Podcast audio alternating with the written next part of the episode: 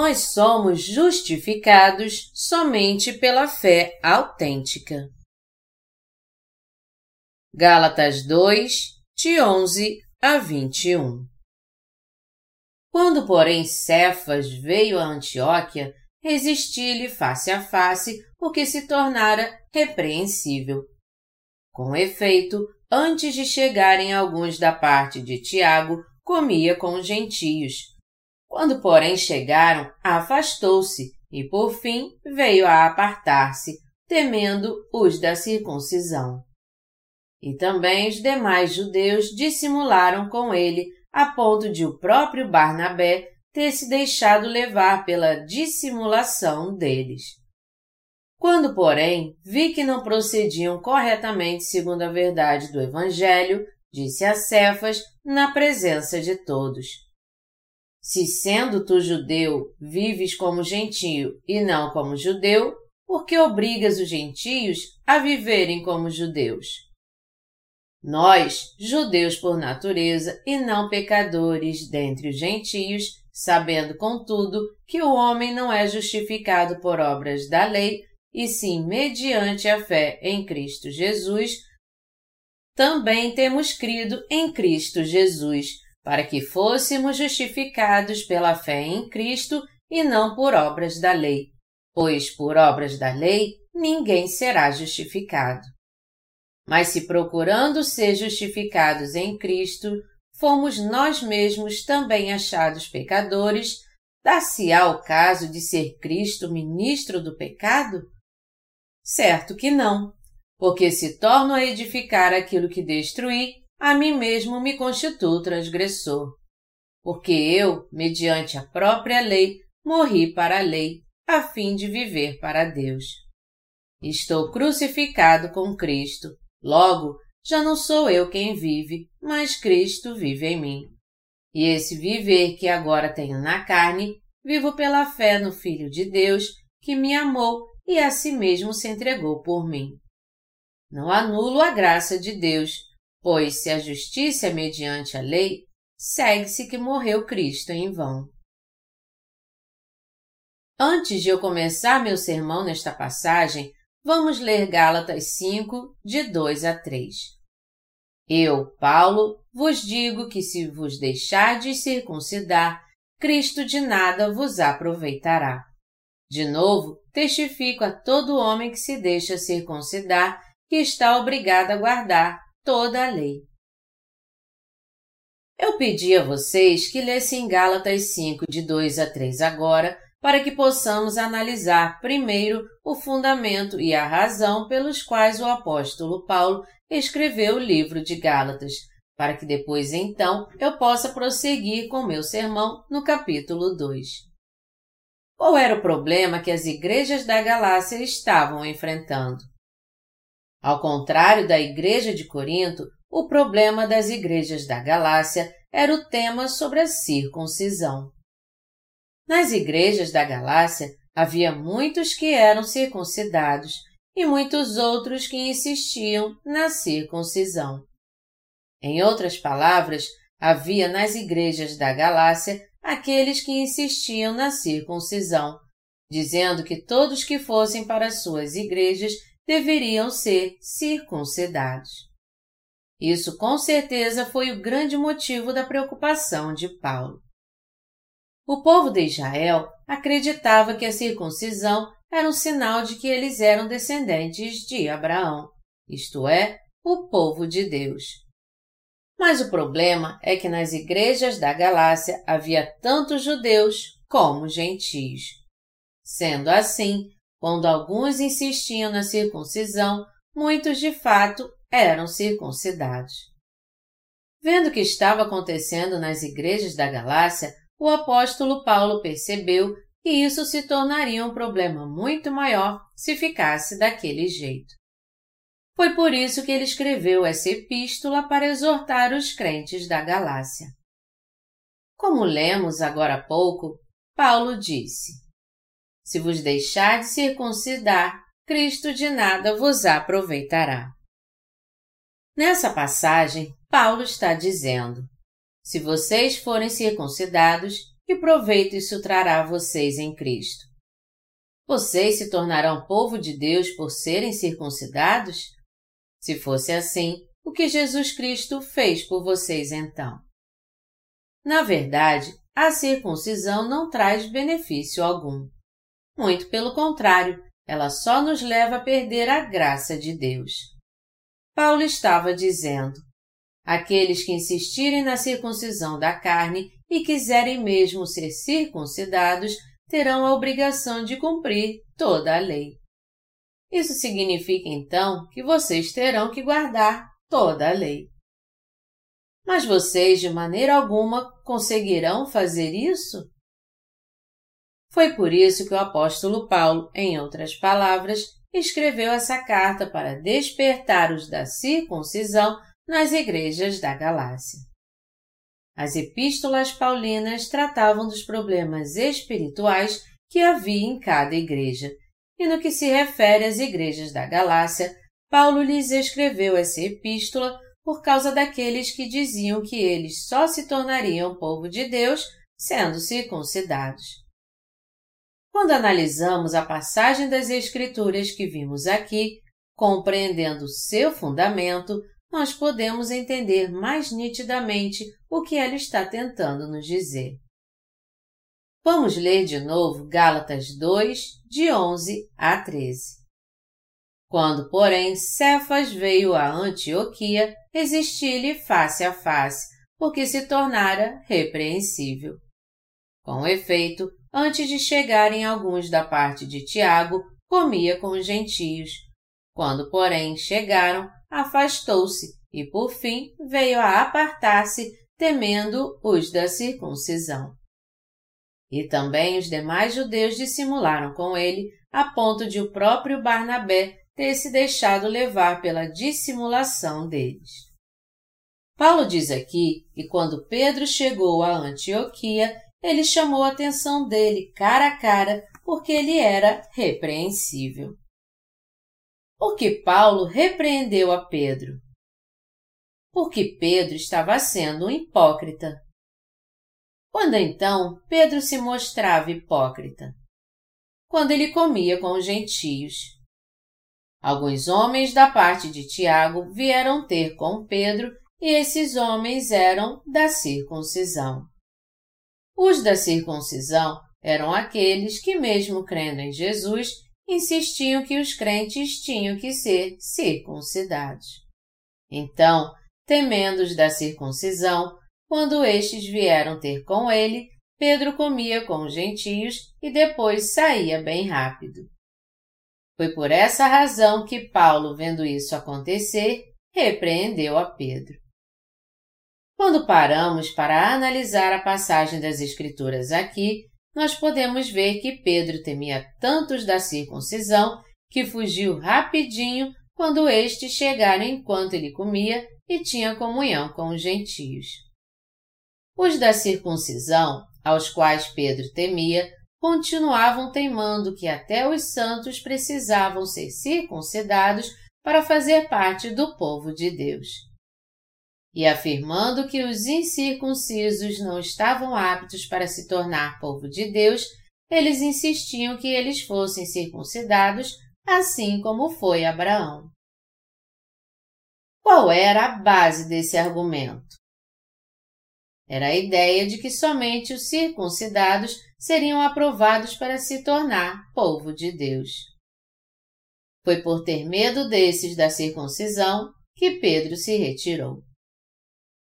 Isso mostra que os da circuncisão tinham muita influência na igreja. Por causa disso, então, muitos crentes nas igrejas da Galácia foram circuncidados. E o apóstolo Paulo ficou furioso por causa disso. Ele ficou irritado porque os da circuncisão eram tão influentes que parecia que não havia nenhuma forma de impedi-los. Até mesmo Pedro fugiu deles. Os da circuncisão insistiam que, mesmo crendo em Jesus, todos os homens tinham que ser circuncidados, e eles desprezavam os que não eram circuncidados, mesmo que fossem santos. Eles só reconheciam os que eram circuncidados. Vamos voltar agora para Gálatas 2, de 14 a 16. Quando, porém, vi que não procediam corretamente segundo a verdade do Evangelho, disse a Cefas na presença de todos: Se tu, sendo judeu, vives como gentio e não como judeu, por que obrigas os gentios a viverem como judeus? Nós, judeus por natureza, e não pecadores dentre os gentios, sabendo, contudo, que o homem não é justificado por obras da lei, e sim mediante a fé em Cristo Jesus, também temos crido em Cristo Jesus para que fôssemos justificados pela fé em Cristo e não por obras da lei, pois por obras da lei ninguém será justificado. O apóstolo Paulo repreende a Pedro aqui por causa da sua hipocrisia, dizendo: Se sendo tu judeu, vives como gentio e não como judeu, por que obrigas os gentios a viverem como judeus? E Paulo também diz aqui que um homem não pode ser justificado pelas obras da lei.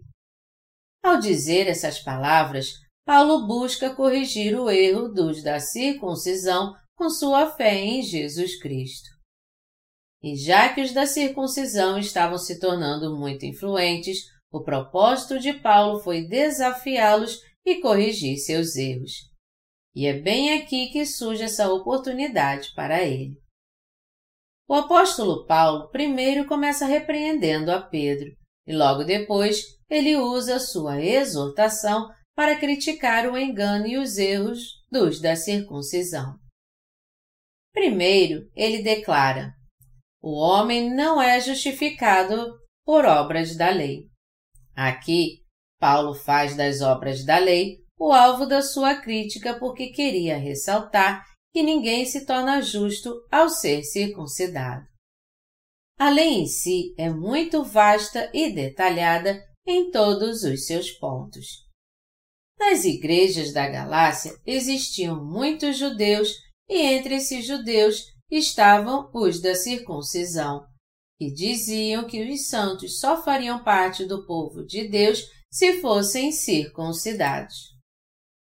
É por isso que Paulo está dizendo aqui: não é pela lei que alguém se torna justo e povo de Deus, mas só quando as pessoas creem em Jesus Cristo é que elas são justificadas.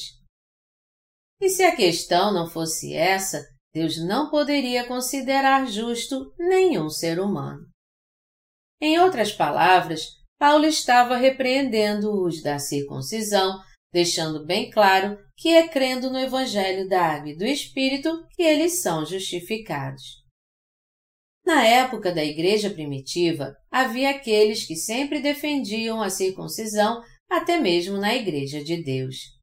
E eles continuavam afirmando que os crentes só fariam parte do povo de Deus se fossem circuncidados.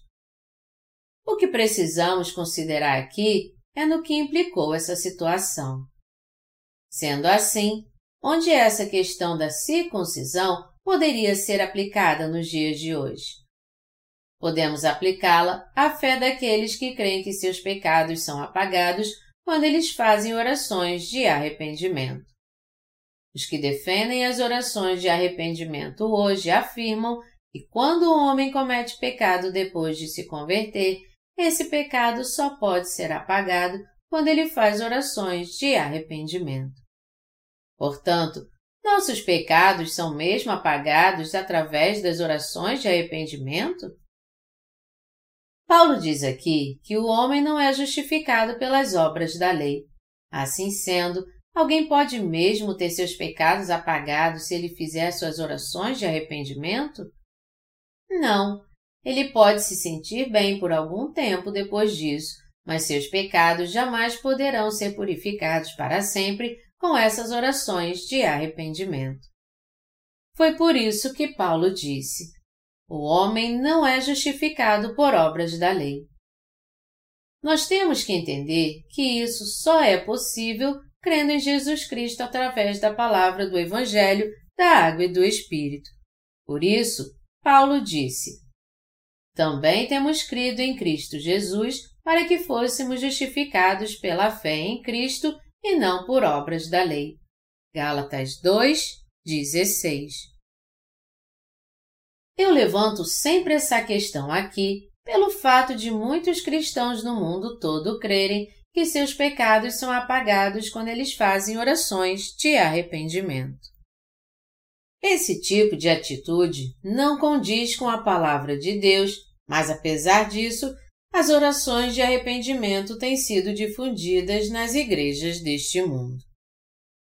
Nenhuma outra além dessa é a fé dos legalistas da circuncisão, e são eles que hoje justificam as orações de arrependimento. Essas pessoas são hipócritas e tentar ter seus pecados purificados com suas orações de arrependimento é algo que para Deus está nitidamente errado. Todavia, muitos cristãos no mundo inteiro, até mesmo os que creem no Evangelho da Água e do Espírito, ainda não sabem disso. Afirmar que o homem é justificado através das orações de arrependimento ou através da santificação contínua é o mesmo erro dos da circuncisão que vimos na passagem das Escrituras aqui, que confiam na circuncisão para se tornar povo de Deus. Por isso, é um grande absurdo dizer que alguém tem que crer primeiro no sangue de Jesus na cruz e então os pecados que ele cometer depois serão apagados somente com as orações de arrependimento. A Bíblia afirma claramente: O homem não é justificado por obras da lei, e sim mediante a fé em Cristo Jesus. Gálatas 2, 16. Em outras palavras, somos justificados apenas porque cremos que Jesus Cristo apagou nossos pecados através do Evangelho da Água e do Espírito. E não é por fazermos orações de arrependimento ou sermos circuncidados que nos tornamos justos. Essa não é a questão de forma alguma. É isso que o apóstolo Paulo está dizendo aqui. Entre tantos bilhões de cristãos neste mundo, quantos você acha que realmente sabem que seus pecados não são apagados com orações de arrependimento? Não são orações de arrependimento que os justos devem fazer, mas sim uma verdadeira confissão de arrependimento. Atualmente, as orações de arrependimento são conhecidas como um ritual que leva a crer e seguir ao Senhor. Assim como os católicos creem que podem ter seus pecados purificados através do sacramento da confissão, muitos protestantes creem de forma errada que seus pecados são purificados através das orações de arrependimento. Pelo fato dos cristãos em todo o mundo serem literalmente assim, eles não têm a menor ideia de quanto sua fé está errada. Alguns deles podem até ter algum conhecimento, mas não podem identificar esse problema de uma forma bem clara nos termos bíblicos. Não é fazendo orações de arrependimento que alguém se torna justo, mas crendo no Evangelho da Água e do Espírito é que seus pecados se tornam mais brancos que a neve.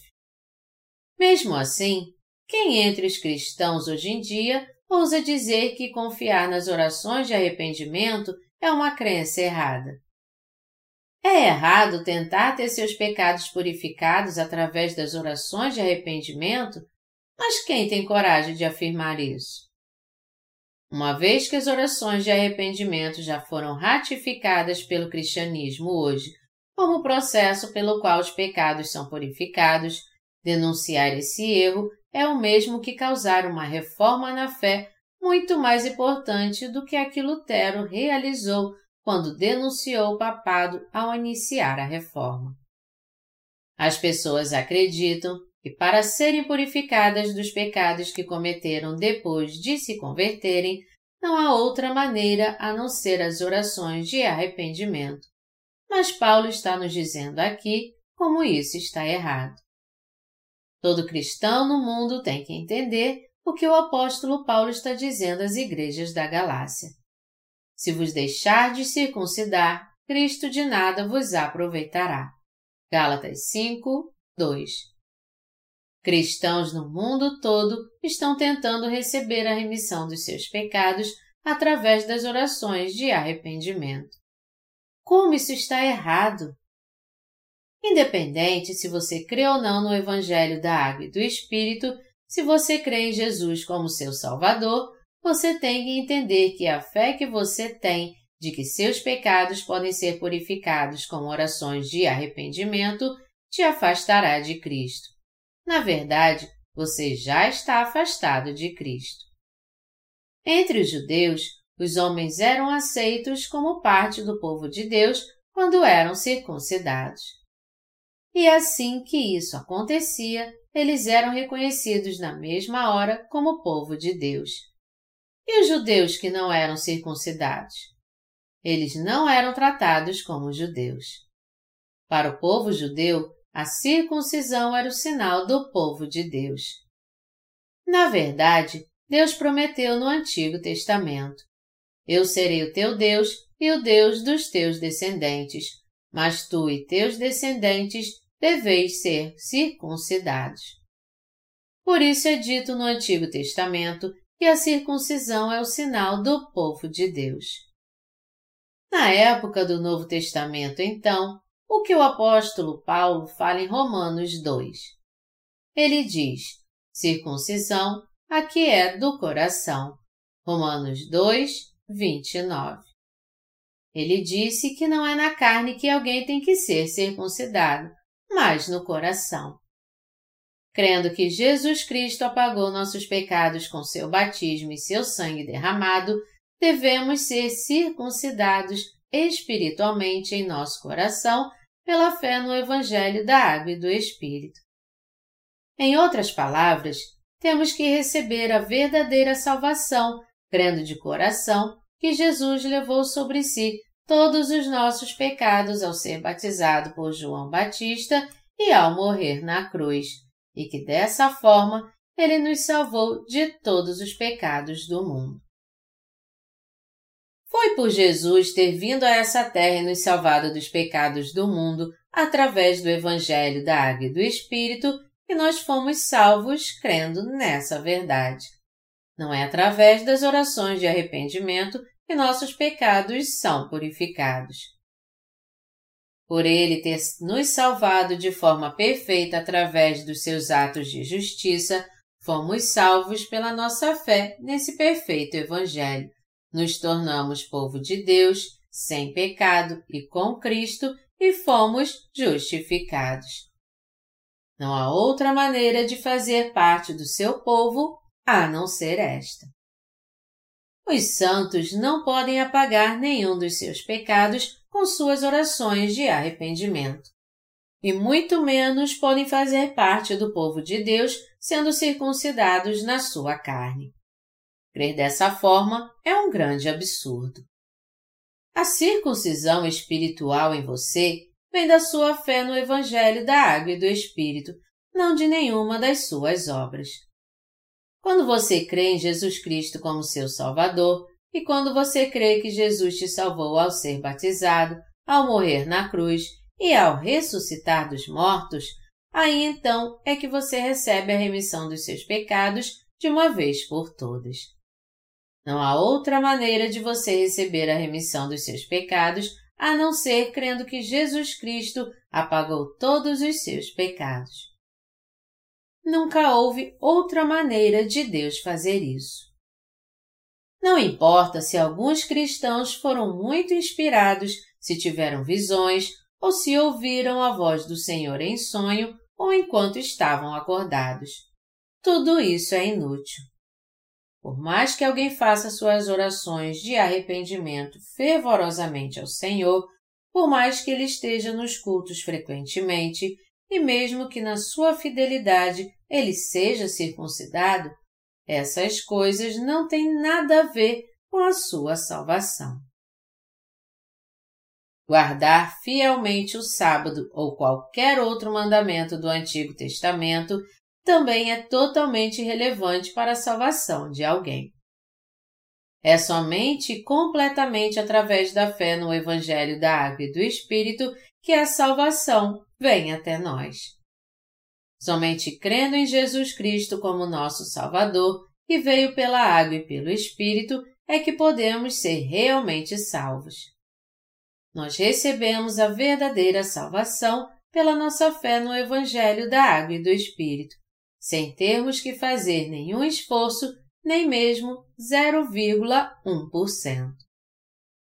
Supor que nossos pecados são purificados porque nós fazemos orações de arrependimento ou que passamos a fazer parte do povo de Deus por sermos circuncidados ou qualquer outra suposição que tenha a ver no mínimo 0,1% com as nossas próprias obras anula a salvação do Senhor. Se pelo menos 0,1% das nossas obras fossem necessárias para nossa salvação, isso só significa que Jesus Cristo falhou em nos salvar de forma perfeita através do Evangelho da Água e do Espírito.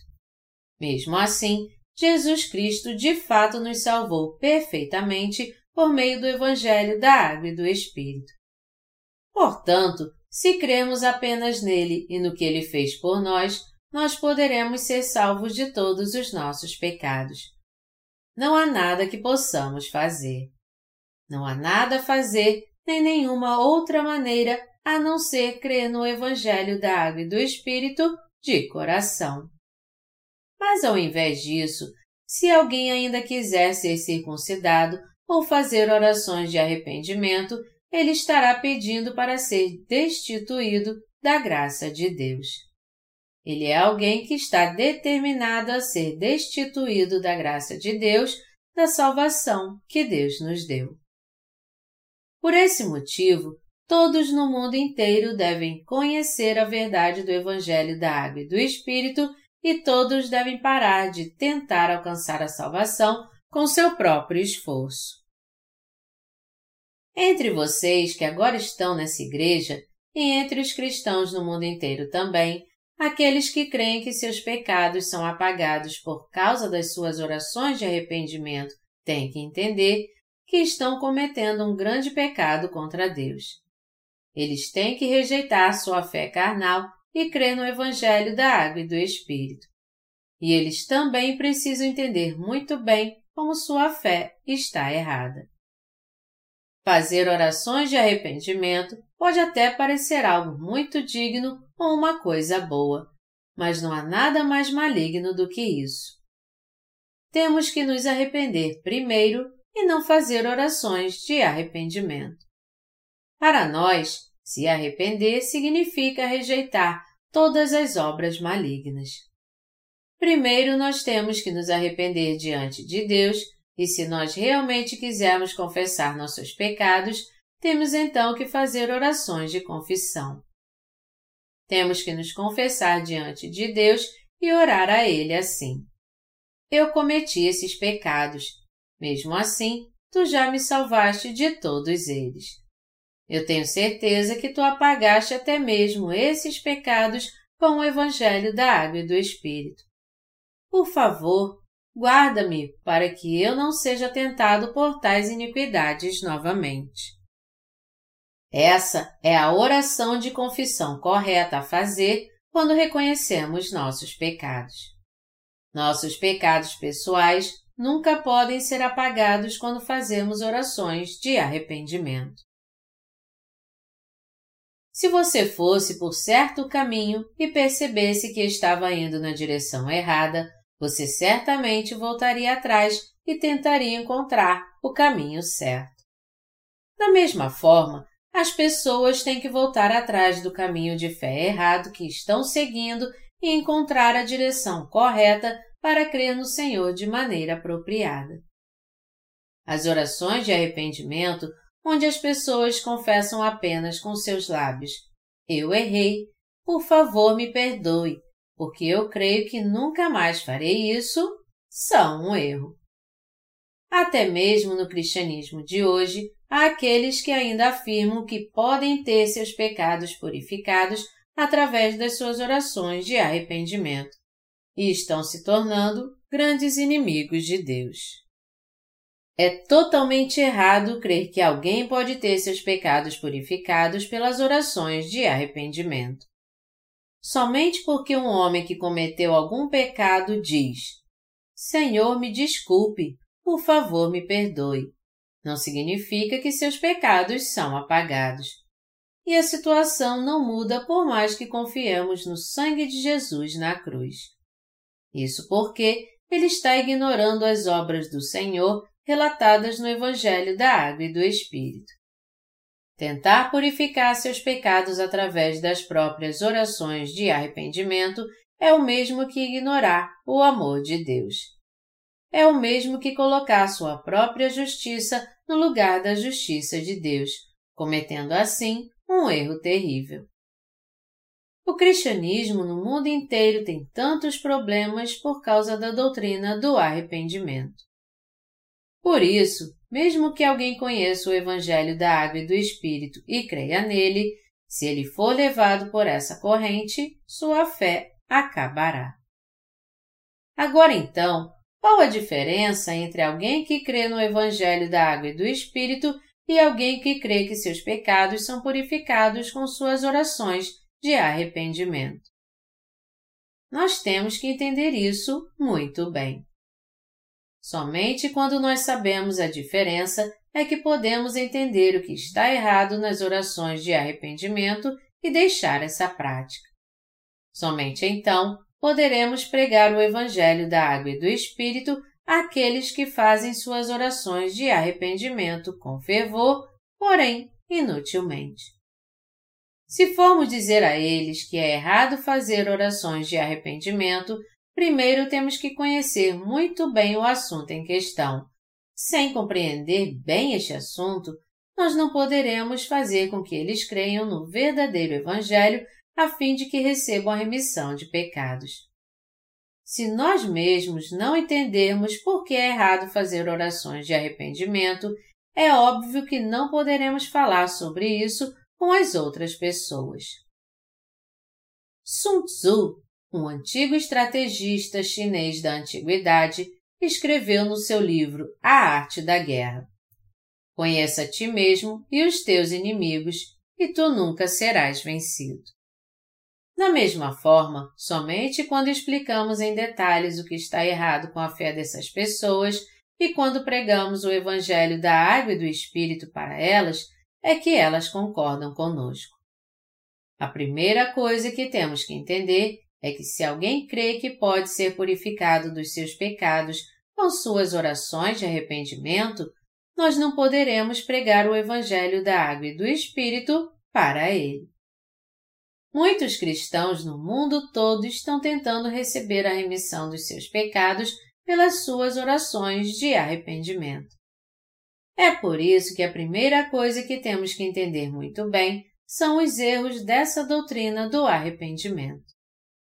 Por isso que precisamos falar muito sobre isso.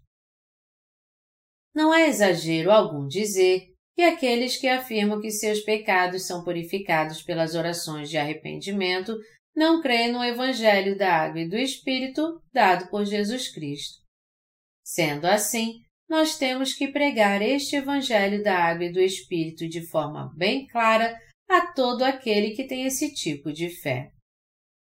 Essas pessoas cuja fé para a salvação está posta nas orações de arrependimento estão totalmente erradas, e por isso a primeira coisa que elas têm a fazer é rejeitar essa fé injusta.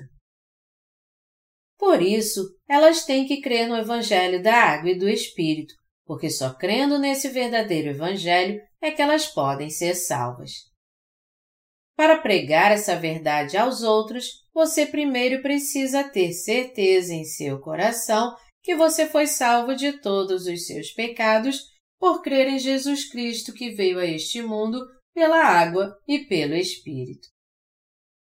Mas se você mesmo não estiver certo disso, você então não poderá pregar o Evangelho àqueles cristãos que creem que seus pecados são remidos com suas orações de arrependimento.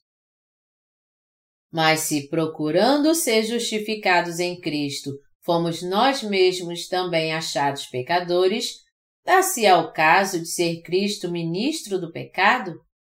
Certo que não, porque se torno a edificar aquilo que destruí, a mim mesmo me constituo transgressor. Gálatas 2, de 17 a 18. Se nós mesmos que procuramos ser justificados em Cristo fomos também achados pecadores, é Cristo ministro do pecado? Paulo disse que de forma alguma essa é a questão. O que o apóstolo Paulo está dizendo aqui é que os crentes no Evangelho da Água e do Espírito nunca mais serão pecadores se crerem em Jesus corretamente, entendendo que a circuncisão carnal não adianta nada. Em outras palavras, se alguém rejeitar a fé que ele tem em suas próprias obras e crer em Jesus Cristo como seu Salvador, que veio pela água e pelo Espírito, ele então se tornará um justo e nunca mais poderá ser um pecador. O apóstolo Paulo continua dizendo: Se torno a edificar aquilo que destruí, a mim mesmo me constituo transgressor. Ele se referiu à lei, especificamente à circuncisão, a dizer que aquilo que destruí. Portanto, aqui nessa passagem, a frase se torno a edificar aquilo que destruí significa a tentativa de se fazer parte do povo de Deus sendo circuncidado. Já que isso é o mesmo que tentar receber a remissão de pecados guardando e praticando a lei, Paulo disse que todo aquele que o fizesse se tornaria um transgressor que peca contra Deus. Paulo faz a mesma afirmação em Gálatas 3 e em Romanos 4. Quando foi que Abraão se tornou justo? Como Abraão já cria na palavra de Deus, sua fé foi reputada por justiça mesmo antes dele ser circuncidado. Isso significa que ele já havia sido aprovado por Deus por causa da sua fé na palavra antes dele se tornar justo. Somente quando alguém crê na palavra de Deus é que ele se torna justo. O que vem primeiro, então? Ser circuncidado ou crer nas bênçãos que Deus prometeu a Abraão na sua palavra? Abraão creu na palavra de Deus que prometeu que seus descendentes seriam como as estrelas do céu. Foi por isso que a fé de Abraão foi aprovada. Muito antes de Abraão ser circuncidado, Deus prometeu em Sua palavra bênçãos a Abraão e ele creu nessa promessa. Por Abraão ter crido nas promessas da palavra de Deus antes de ser circuncidado, foi que Deus o reputou como justo por causa da sua fé. E então, prometendo a ele que seria o Deus dos seus descendentes, Deus ordenou a Abraão que fosse circuncidado como um sinal dessa promessa.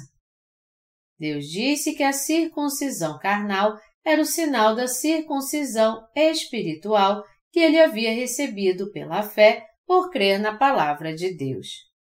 Portanto, isso significa que Deus está tentando dizer ao nosso coração que você e eu podemos nos tornar filhos de Deus se somente cremos na palavra do Evangelho, graças a Jesus Cristo que veio pela água e pelo Espírito. É através da nossa fé no Evangelho da Água e do Espírito que recebemos a remissão dos nossos pecados e nos tornamos justos de uma vez por todas. Se torno a edificar aquilo que destruí, a mim mesmo me constituo transgressor. Gálatas 2, 18. Se temos que ser circuncidados mais uma vez já tendo sido salvos por crermos em nosso coração em Jesus Cristo, que veio pela água e pelo sangue, o que isso significa? Isso anula as obras de Jesus Cristo que cumpriram todas as exigências da lei. Nós nunca poderemos ser justos sendo circuncidados em nossa carne. Assim como a fé de Abraão foi aprovada quando ele creu na palavra de Deus, não é através da circuncisão ou das orações de arrependimento que nossos pecados serão purificados. Ao contrário, nossos pecados são purificados de uma vez por todas e nos tornamos justos crendo de coração que Jesus Cristo é o nosso Salvador que veio através do Evangelho da Água e do Espírito. Você crê nisso? É isso que significa ser justificado pela fé. Somente pela fé nós podemos nos tornar justos. É pela fé que somos aprovados por Deus e é pela fé que somos salvos e justificados. Como é que podemos permanecer nas práticas religiosas que se apegam às obras e não à fé, já que fomos justificados por crermos de coração no Evangelho da Água e do Espírito dado por Deus e no que Ele fez por nós? É por isso que nós afirmamos que somos justificados pela fé. A justificação pela fé significa que a justiça de Deus nos é dada porque cremos na Sua palavra. O apóstolo Paulo deixou bem claro que ninguém pode ser salvo sendo circuncidado. A circuncisão carnal não pode nos salvar. Ao contrário, é por meio da circuncisão espiritual que alcançamos a salvação. Isto é, crendo no Evangelho da Água e do Espírito. A circuncisão espiritual é o mesmo que receber a remissão de pecados no coração, crendo no Evangelho da Água e do Espírito. Através dessa circuncisão espiritual, nós podemos retirar todos os pecados do nosso coração, assim como Abraão cortou seu prepúcio com uma faca de pederneira. É disso que o apóstolo Paulo está falando. Vamos voltar agora para Gálatas 2:19. Porque eu, mediante a própria lei, morri para a lei, a fim de viver para Deus. O apóstolo Paulo declarou que havia morrido para a lei. Ele não disse que estava tentando praticar a lei. Por quê? Se alguém se colocar diante da lei, apenas os seus pecados serão revelados, porque a lei é santa e o mandamento santo, justo e bom. Romanos 7, 12. E é por isso que a Bíblia diz: Visto que ninguém será justificado diante dele por obras da lei, em razão de que pela lei vem o pleno conhecimento do pecado. Em outras palavras, através da lei, os pecados de Paulo somente foram revelados, e assim ele pôde entender que seria destruído. Foi por isso que o apóstolo Paulo, ao invés de defender a lei, disse que através da lei ele havia morrido para a lei. Ele disse que estava morto para a lei, a fim de viver para Deus. Isso quer dizer que o apóstolo Paulo reconhecia a palavra de Deus. Ele reconhecia a soberana palavra de Deus, a palavra da verdade. Por mais que tentemos, não podemos guardar a lei.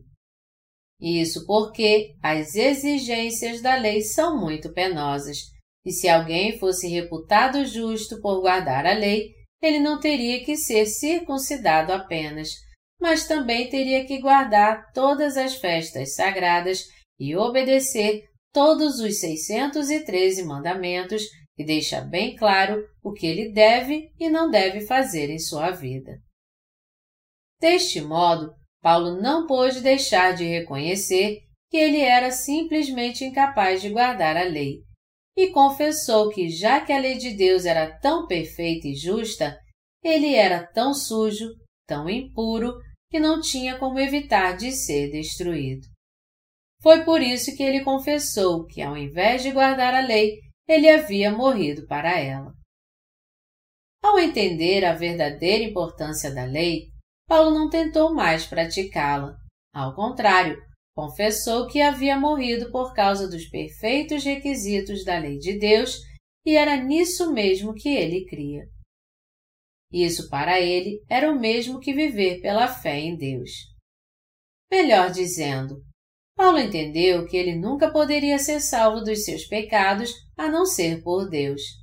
Então, ele não teve outra coisa a fazer se não crer no Evangelho da Água e do Espírito, a fim de que Deus pudesse salvá-lo. Ele disse que havia morrido para a lei para que pudesse encontrar seu Salvador e recebesse a salvação dada por ele. E através de Jesus Cristo, ele recebeu uma nova vida pelo Evangelho da Água e do Espírito. Essa fé de Paulo era a própria fé que fez com que ele fosse justificado, a verdadeira fé. Meus amados irmãos, se vocês não entenderam Gálatas corretamente, vocês não chegarão nem perto da verdade. Vocês podem até pensar. Antigamente havia os da circuncisão. Mas eu acho que eles aborreciam muito a Paulo com esse assunto da circuncisão. Até mesmo Pedro foi hipócrita, e Paulo, que se converteu depois dele, o repreendeu na frente de todo mundo. Eu acho que tudo isso tinha que acontecer mesmo. Não foi nada demais. Entretanto, vocês têm que entender que essa passagem foi escrita na Bíblia para nos ensinar algumas lições hoje em dia, e por isso é necessário que vocês entendam bem essa epístola. Se não fosse pelo livro de Gálatas, nós não poderíamos explicar detalhadamente àqueles que creem que a remissão de pecados é alcançada com suas orações de arrependimento, como sua fé está errada. Também é um grande erro insistir cegamente dessa forma. Você está errado. Essa é apenas uma teoria do tudo ou nada, que diz: Eu estou certo, Sendo assim, você está errado. Não há o que explicar aqui. Isso tudo é assim mesmo. Mas isso é totalmente irracional, assim como era irracional a afirmação de Hitler de que a raça alemã era superior a todas as outras raças. A coisa certa que devemos fazer então é explicar racionalmente por que, como e o que está errado com os da circuncisão. Na passagem das Escrituras que vimos aqui, Paulo está destacando nitidamente como é hipócrita e errado insistir na circuncisão. Através dessas três passagens de Gálatas, os cristãos agora podem entender como é errado confiar nas orações de arrependimento e firmar sua fé nessa crença errada. Vamos ler Gálatas 2, de 19 a 20. Estou crucificado com Cristo. Logo, já não sou eu quem vive, mas Cristo vive em mim. E esse viver que agora tenho na carne, vivo pela fé no Filho de Deus, que me amou e a si mesmo se entregou por mim. Isso nos mostra o fundamento da fé de Paulo. Ele cria em Jesus Cristo completamente ele não se exaltava com suas próprias obras, mas ele cria de todo o seu coração nas obras de Cristo. E ele cria que Jesus Cristo veio a essa terra, levou nossos pecados com seu batismo, foi crucificado e morreu por ele, ressuscitou dos mortos e assim nos deu a vida novamente. Melhor dizendo, Paulo sabia em detalhes como Jesus Cristo havia se tornado seu perfeito Salvador e cria nisso. Foi por isso que ele declarou: Estou crucificado com Cristo. Gálatas 2, 19. Essa é a sua confissão de fé que crê totalmente em Jesus Cristo como seu Salvador. Ele fez essa confissão de fé crendo de todo o coração que Jesus levou sobre si todos os pecados do mundo ao ser batizado por João Batista. Morreu na cruz, ressuscitou dos mortos e assim o livrou de todos os seus pecados de uma forma perfeita. Isso se refere a uma fé pura. O apóstolo Paulo disse que foi por sua fé que ele morreu com Cristo e ressuscitou com ele. Essa era a fé do apóstolo Paulo. Meus amados irmãos, o apóstolo Paulo disse que seus pecados podem ser purificados ou santificados através das suas orações de arrependimento? Naquela época, pelo fato dos da circuncisão ficarem insistindo que os cristãos tinham que ser circuncidados, o apóstolo Paulo declarou: Porque em Cristo Jesus nem a circuncisão nem a incircuncisão tem valor algum, mas a fé que atua pelo amor. Gálatas 5, 6 Nossa salvação, em outras palavras, só é alcançada quando nós temos 100% de fé no Evangelho da Água e do Espírito.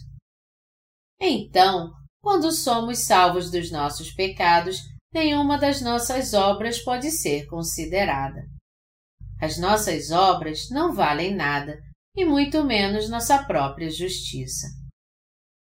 Imagine se uma das nossas irmãs estivesse perdendo cabelo, e quando estivesse fazendo sopa para nós, seu cabelo caísse na sopa. Isso não seria um problema quando fôssemos tomar a sopa? Se víssemos um monte de cabelo flutuando na sopa, algum de nós conseguiria tomá-la? Claro que não. Por isso, nossa fé também tem que ser pura. Precisamos ter um tipo de fé que crê totalmente em Jesus Cristo e no que ele fez por nós, não tirando nem acrescentando nada a ela. Se nós cremos no Evangelho da Água e do Espírito dado por Deus como ele é, todos nós somos salvos exatamente segundo a nossa fé. É algo indispensável ter essa fé no Evangelho da Água e do Espírito que crê exatamente como ele é.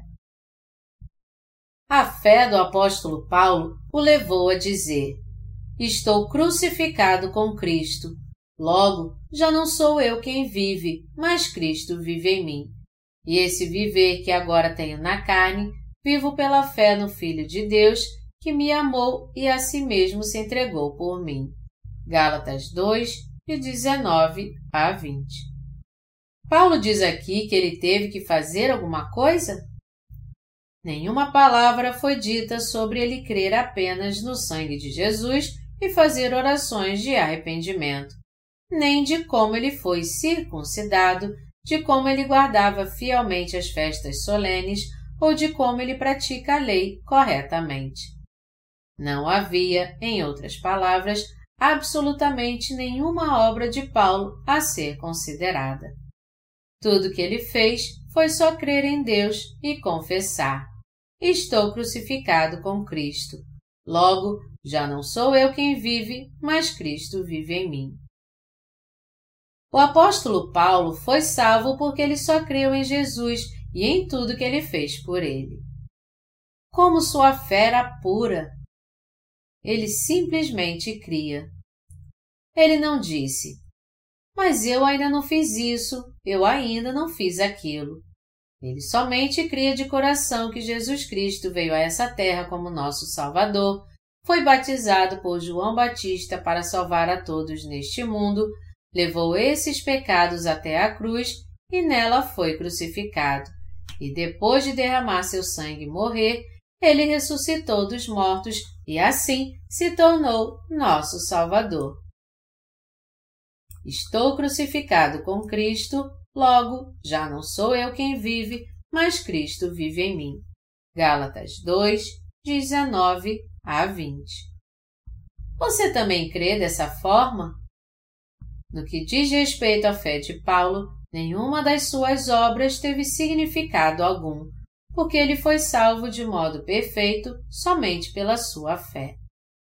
Ele foi salvo por crer no Evangelho da Água e do Espírito exatamente como ele é. Não há outra maneira de ser salvo a não ser crendo. E Paulo continuou dizendo: E esse viver que agora tenho na carne, vivo pela fé do Filho de Deus, que me amou e a si mesmo se entregou por mim. Gálatas 2, 20. Paulo só foi salvo porque creu em Jesus como seu perfeito Salvador, e sua salvação não teve nada a ver com suas obras. Ele não se exaltava por suas boas obras, nem confiava nas suas orações fervorosas, mas a única coisa que ele oferecia a Deus era a sua fé. Esse é o mesmo tipo de fé que Abel tinha quando ofereceu o sacrifício dos primogênitos do seu rebanho e da sua gordura. Ele cria em Jesus Cristo, o primogênito do seu rebanho, com um coração puro. Deus se agradou de Abel e aceitou seu sacrifício por causa da sua fé, ao passo que não aceitou a oferta de Caim. Por que Deus não aceitou a oferta de Caim? Porque ele ofereceu ao Senhor Deus uma oferta do fruto da terra, obra das suas próprias mãos. Gênesis 4, de 1 a 5. O apóstolo Paulo também cria Jesus como seu perfeito Salvador e cria que Jesus, vendo que ele de uma maneira ou de outra morreria e iria perecer, o amou tanto que o salvou ao ser batizado, morrendo na cruz e ressuscitando dos mortos. Como uma criança, o apóstolo Paulo aceitou essa verdade como ela é e creu nela, e foi assim que ele foi salvo. Você e eu também temos que ter esse tipo de fé. Todo cristão no mundo tem que ter esse tipo de fé. Os bebês não abrem a boca quando os alimentamos? Eles abrem a boca como os pintinhos. E até mesmo quando eles nos veem comendo algum doce, eles fazem Ah! e abrem suas boquinhas automaticamente. Você nem precisa mostrar nada para eles. É só você dizer que é a hora de papar que eles abrem logo a boca. Isso porque eles entendem que quando dizemos isso, é hora de alimentá-los. Esse som vocal de ah para nós pode ser algo muito comum, mas para os bebês soa como se alguém fosse dar algo de comer a eles. Nós precisamos ter uma fé parecida com essas crianças.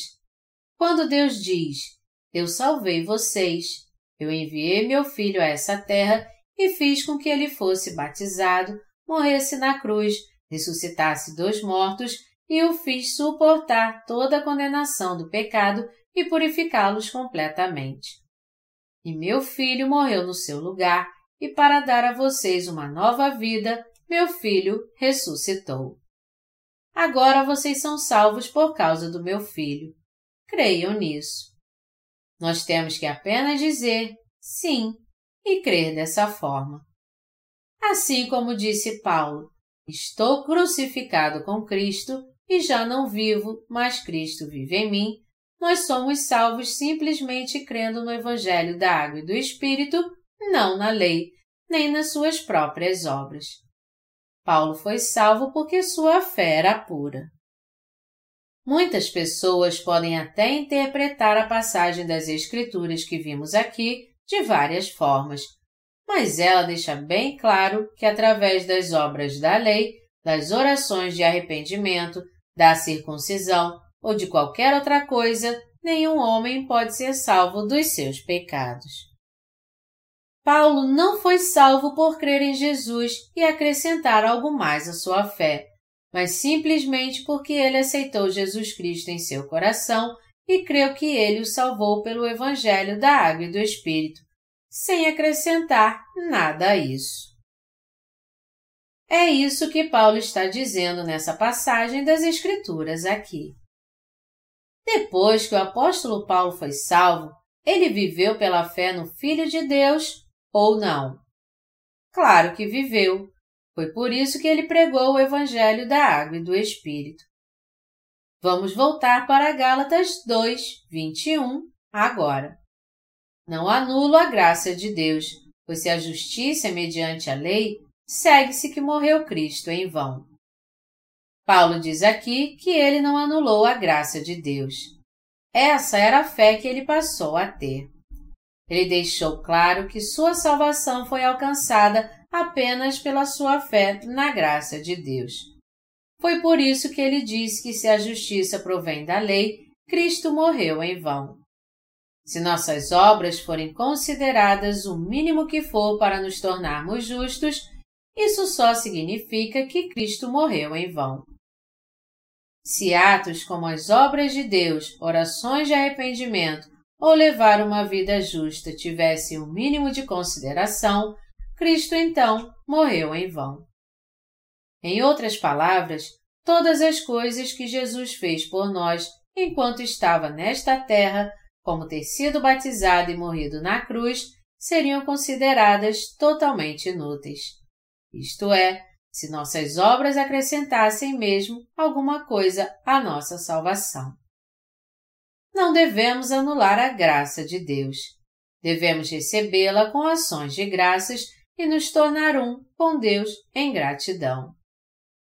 Já que fomos crucificados com Cristo, nosso coração se regozija nele. Você e eu temos que ser justificados pela fé e temos que nos tornar justos pela fé. Quando cremos que Jesus nos salvou, nós nos tornamos justos. Aqueles que creem que Deus apagou seus pecados com o Evangelho da Água e do Espírito são justos. É esse tipo de pessoa que nós devemos nos tornar. Se a justiça é mediante a lei, segue-se que morreu Cristo em vão. Gálatas 2, 21. Se quisermos ser purificados de todos os nossos pecados com orações de arrependimento, Jesus então veio a essa terra em vão, foi batizado em vão e morreu na cruz em vão também. Não é essa a questão aqui? O que nós precisamos entender aqui é como todas essas igrejas da Galácia pereceram. Depois da morte de Paulo, as igrejas da Galácia sumiram do mapa. Isso nos mostra como é perigoso confiarmos nas próprias obras e acrescentarmos algo às nossas obras da lei para sermos salvos. Algo totalmente indispensável para nós é que entendamos bem como é maligno confiar nas nossas próprias obras. Você pode até pensar, mas é algo realmente ruim fazer todas essas obras? Não há nada de bom em nossas obras? Eu tenho certeza que existe algo de bom nas obras que fazemos. Todavia, pensar assim é algo extremamente perigoso. Já que nossos pais na fé foram circuncidados, o que há de errado se nós também formos circuncidados? Vamos guardar nossas tradições. Algum de vocês pensa assim? Isso está totalmente errado. Isso não passa de hipocrisia. E é o mesmo que ensinar os outros a ser hipócritas também. É por causa disso que o Evangelho da Água e do Espírito é corrompido. É por causa disso que muitas pessoas estão perecendo. O que pensávamos que era bom antes de nascermos de novo, o que pensávamos ser boas obras e de bom coração, tudo de fato era maligno. Foi por isso que Paulo disse que tudo que para ele era lucro, ele considerou perda por causa de Cristo. Filipenses 3, de 7 a 8. Alguns de vocês já não participaram de algum seminário chamado Cura Interior? Isso é um evento muito maligno. É esse tipo de coisa que anula a graça de Deus e a rejeita. Isso é apenas um paliativo que nos leva a pensar. Eu estou magoado, mas quando eu penso em Jesus Cristo, ele não sofreu muito mais por mim? Meus pais me magoaram mas eles não ficaram magoados também? Quando Jesus nos conforta e nos leva a perdoar nossos pais, isso é o mesmo que perdoá-los por nós mesmos? Nós mesmos somos objeto do perdão. Nós mesmos é que curamos nossa própria mágoa usando Jesus Cristo e Ele é quem perdoa os outros. Algum tempo atrás, eu ouvi uma fita de um seminário assim e mesmo parecendo ser algo bom e sensato, ele de fato era algo maligno. Nós, os cristãos em todo o mundo, temos que entender como é errado confiar nas nossas próprias obras. Visto que todos só podem ser salvos se crerem unicamente no Evangelho da Água e do Espírito e serem fiéis a ele, se suas obras, boas ou mais, forem acrescentadas a isso, eles então não poderão ser salvos. É por isso que temos que nos desfazer delas. Se você apenas aceitar em seu coração, como uma criança, o que Jesus Cristo fez por você, você será salvo então e se tornará filho de Deus. E se você pregar esse Evangelho como ele é, outros serão salvos também. Por isso está escrito: toda palavra de Deus é pura. Ele é escudo para os que nele confiam. Provérbios 30, 5 Sua palavra é tão pura. Eu dou graças e mais graças a Deus. Quando nós lemos o livro de Gálatas, podemos entender claramente que nossas obras, boas ou mais, de maneira alguma podem estar ligadas à salvação. Podemos ver como é errado associar essas coisas à salvação que Deus nos deu. Podemos entender bem que a hipocrisia de Pedro foi guiar os outros de forma errada. E podemos ver muito bem onde estava o coração de Paulo quando ele repreendeu Pedro por causa disso. Além disso, nosso coração está convencido de que quando pregamos o Evangelho, devemos pregá-lo na sua essência. Mesmo que os outros creiam ou não, tudo que nós temos a fazer é pregar o Evangelho da água e do Espírito crendo realmente nele. Se nós adicionarmos algo mais a ele, as pessoas que nos ouvirem ficarão mais confusas e isso fará com que seja ainda mais difícil que elas se salvem. Meus amados irmãos, nós temos que pregar a palavra de Deus simplesmente como ela é. Mesmo agora, como antes, dez, vinte anos atrás, a verdade sempre esteve no Evangelho da Água e do Espírito. É por isso que falamos todos os dias do Evangelho da Água e do Espírito e o pregamos. Por ser a verdade, ele não pode ser superado por mais que o preguemos repetidas vezes. Com dez anos de estrada, eu deveria pregar outra coisa só porque as pessoas estão cansadas de ouvir o mesmo Evangelho? Na mesma hora que eu pregasse outra coisa, eu desapareceria como as igrejas da Galácia. Nós temos que crer na palavra do Evangelho da Água e do Espírito em sua essência. Você tem que crer no puro amor de Deus e na salvação que Deus te deu, como ela é. Se você fizer isso, você então fará parte do povo de Deus. É claro que nossas falhas sempre existirão, mas ainda assim nós seremos povo de Deus pela fé. Quando você faz parte do povo de Deus pela fé, a sua palavra remove as impurezas do seu coração e te alimenta para que você cresça na fé. Aqueles que, depois de receberem a remissão de pecados, ainda seguirem ao Senhor com seus próprios pensamentos e obras, são iguais àqueles que defendem a circuncisão. Essas pessoas pensam que estão fazendo o seu melhor, mas isso só trará terríveis consequências. Elas estão totalmente enganadas. Por isso, nós temos que crer unicamente em Deus, nos unirmos a Ele, segui-lo e pregar unicamente a verdade do Evangelho. Já que nós sabemos e cremos nisso, vamos então pregar o Evangelho da Água e do Espírito. Vamos viver pela fé.